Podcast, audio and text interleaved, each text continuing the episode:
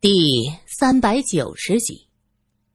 上午八点多的时候，向导骑着马过来。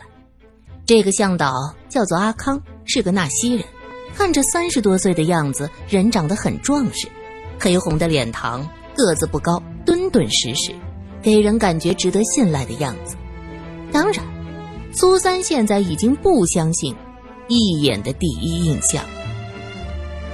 大家收拾一下。准备好上山的行装，都搬运到马匹上。教授拉着苏三的手，不忍心让他以身涉险，因为雪山上光线太强。苏三担心 Hans 的身体，他强烈要求 Hans 留下来照顾教授。Hans 坚持自己可以用头巾包着脸，完全不用担心。教授也说自己没问题。山上险恶，Hans 人高马大，跟着也是个助力。出发前。就这么僵持起来，最后是林小姐打了圆场，花钱雇了一个附近的牧民来照顾教授。这牧民为人淳朴，一定会好好照顾教授的。最后也就只能这样了。汉斯找了一块当地妇女用的大头巾，把自己的头和脸紧紧地包起来，只露出一双湛蓝湛蓝的眼睛。大家就这样上路了。雪山底部还是黄色、绿色、红色间杂的树林，路很窄，类似羊肠小道，宽度只能走一匹马。苏三开始还是不敢骑在马上，总觉得骑马上山是件非常危险的事儿。后来看到向导在前面悠哉悠哉地骑着马，在罗隐的鼓励下，也就大胆地骑上了马。小翠儿和嘎巴拉被装在一个行囊中，和一些衣服、食物。一起牢牢地绑在马背上，小翠儿是满心的不高兴啊！当然，如果他还有心的话，上雪山那该多冷！人家现在就剩点骨头，没有一丁点能御寒的能力。可是嘎巴拉一听要上山，则表现得非常兴奋。虽然他父母一直教育他远离同族，可他一个人寂寞的活着，又孤单的死去。几百年的岁月，好不容易遇到一个疑似同类的小翠儿，现在有可能看到更多的同族。他昨儿晚上就欢呼雀跃，再三叮嘱苏三一定要把他给带上。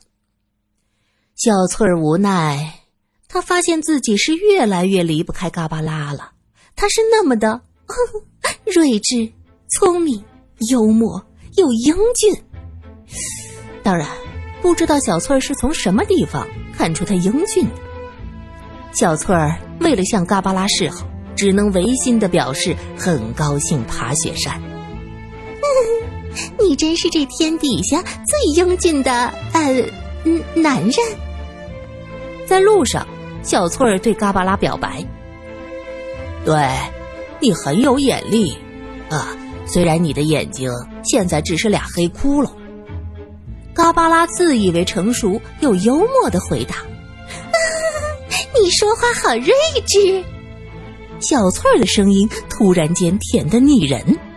嘎巴拉点点头，牙齿咯咯作响。那是当然，我是天地宇宙间最最聪明的。他寂寞了几百年了，最淡的爱好就是自己对自己吹牛。现在突然遇见个絮絮叨叨的小翠儿，又这样崇拜自己，嘎巴拉觉得自己的骨头里充满了粉红色的泡泡，快乐的要上天了。但是，他毕竟是与众不同的嘎巴拉，是尊贵的嘎巴拉，怎么能对这女孩子的恭维？好吧，我们姑且认为小翠儿是个女孩，表现出得意呢，那样太肤浅。人家是聪明、睿智、深沉又英俊的嘎巴拉呢。小翠儿当然不知道嘎巴拉压抑着内心澎湃的情感，她觉得嘎巴拉真是太了不起了，什么都懂，前知五百年，后知五百年，这简直就是个大古神仙，能得到这样的高人青睐，那是几辈子修来的福气呀。小翠儿满心都是嘎巴拉，看着他的眼神也充满了赤裸裸的欲望，真是不解风情的嘎巴拉呀。你没看到我如火般热情的眼神吗？哎，我们在同一个箱子里，你只要往我这边倾斜一下，妞妞妞就能亲到我了。天哪！被嘎巴拉那盖碗上的大板牙亲吻，是多么激动的一件事儿啊！可是嘎巴拉呢，闭目养神，做出高深莫测的样子。小翠儿只能借着道路颠簸，往那嘎巴拉的身边是凑啊凑啊凑。哪晓得那个不解风情的嘎巴拉又往另一边挪呀挪呀挪。其实小翠儿是冤枉嘎巴拉了，他根本就没动，实在是山路颠簸的缘故。嗯，嘎巴拉，你说我们能找到神族吗？小翠儿没话找话，不知道。谁也不知道，看运气吧。”嘎巴拉说道。“哦，那要是找不到，那苏小姐的父亲岂不是没法治病？哦，太惨了！我是死了才变成白骨，他还活着，还能说话，能吃东西，有呼吸，可是两条腿儿却成了白骨。哎，太难了。”小翠儿哀叹。嘎巴拉笑了。那也未必没有办啊！他话没说完，忽然那马脚下一滑，马上骑着的苏三吓得一跳。罗隐急忙问：“怎么了？”苏三抓着缰绳：“啊，没事儿，现在好了。刚才马蹄子打滑。”他这边没事儿，可那行囊里的两个却有事儿了。马一晃，行囊跟着向前偏。小翠儿整个骷髅头就和嘎巴拉的碗紧紧的挨在一起。嘎巴拉的下巴和牙齿做成了碗盖，它和小翠儿这骷髅头是不同的。下面那个碗是头盖骨做的，牙齿和下巴被锯下来做成了碗盖，尤其是牙齿排列在碗盖上。小翠儿这么一贴，嘎巴拉的空间被挤没了。接着又是一晃，嘎巴拉的碗盖掉了。正好掉在小翠儿的骷髅头对面，于是骷髅头的牙齿和碗盖上的牙齿也是紧紧的贴在一起。哦，这是在接吻吗？小翠儿的内心是波涛万丈，这就是传说中的接吻吧？小翠儿激动的都要叫出声来，她早就忘了他俩是没有舌头的。呜呜呜呜呜，这是嘎巴拉的声音，意思是干什么呀？你磕到我牙了，我疼。这是小翠儿的声音，天哪，和英俊的嘎巴拉接吻是这样的好。呜，他的牙齿好白，好大呀，和我的牙齿贴在一起，我的整个身子啊，不对，是骨头都要酥掉啦。小翠儿的内心是波澜壮阔的。罗隐回过头问：“什么声音？”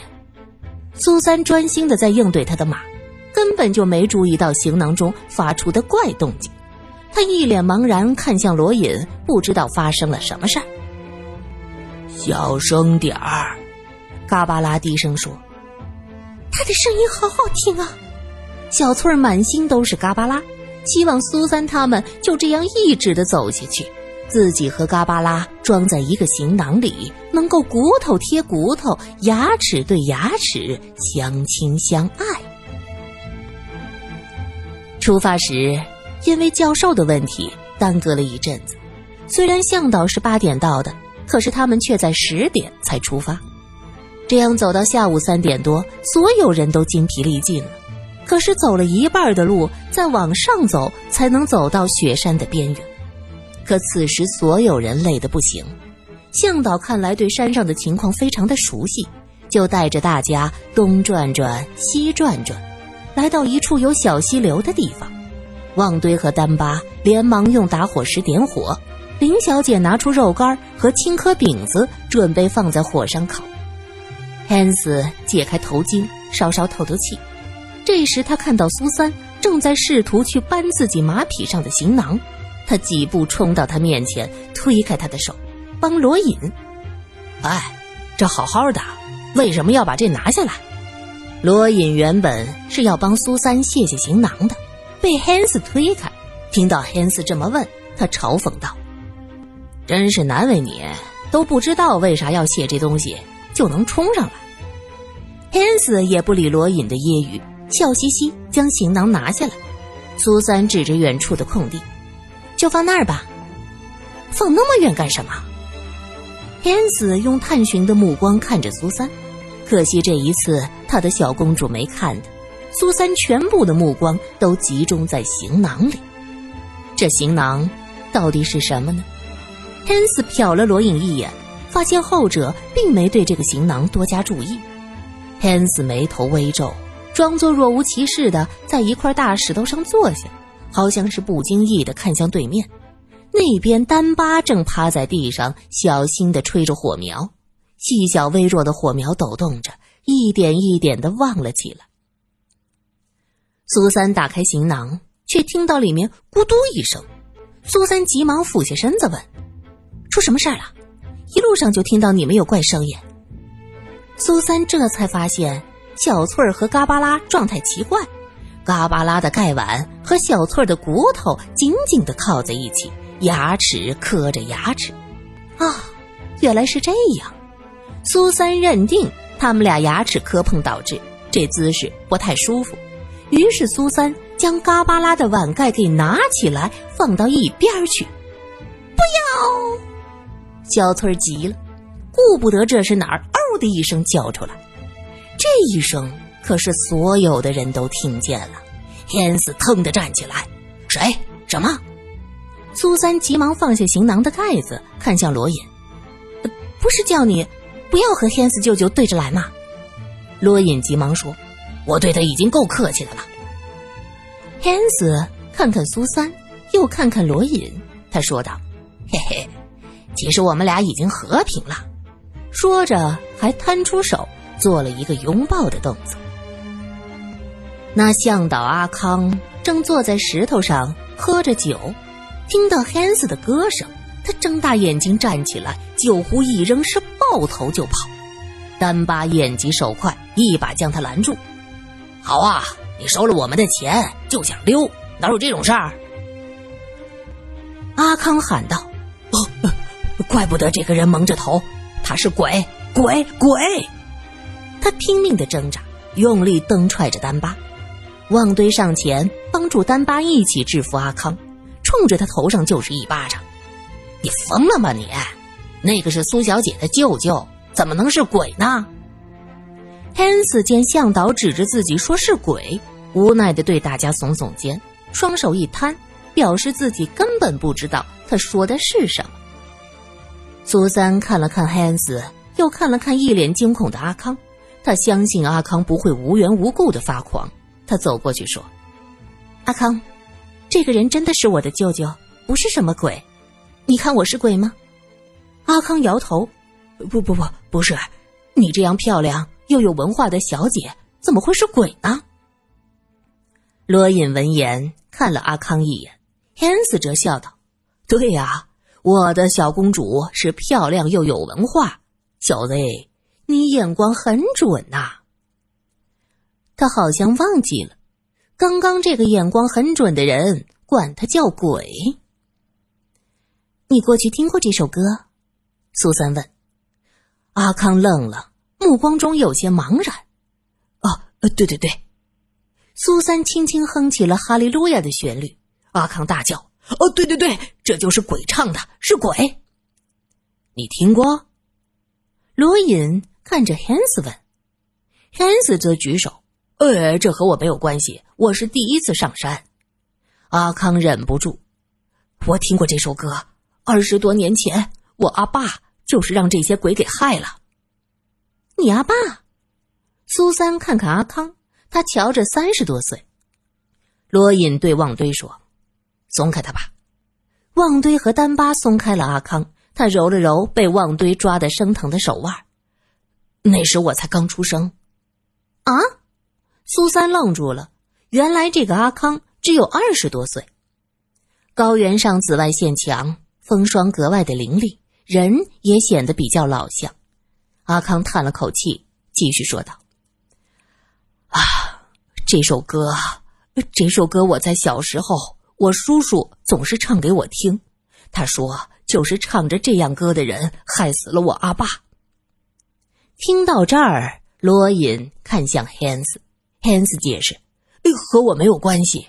二十多年前，我在慕尼黑研究室里。那些人是什么样的？蓝眼睛、黄头发？”苏三问。“哦，不是，也是黑头发、黑眼睛，长得和我们差不多。”苏三看看阿康，高原上阳光强，他面目黝黑。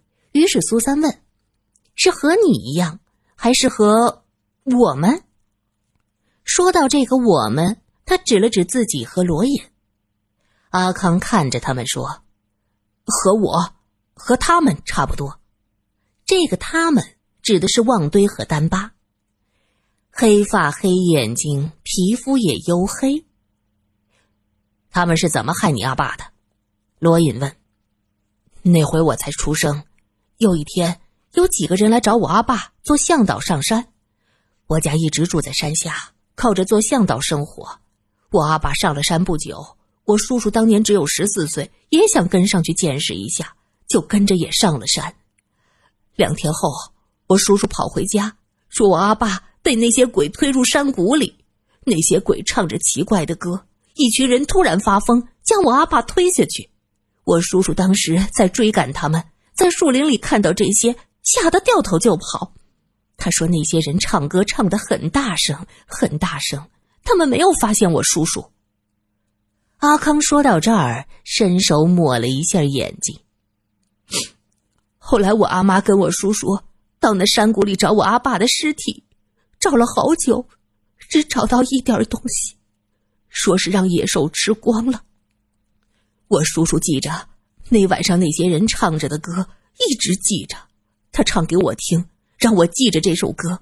只要唱出这个歌的人，他就是鬼，杀人的鬼。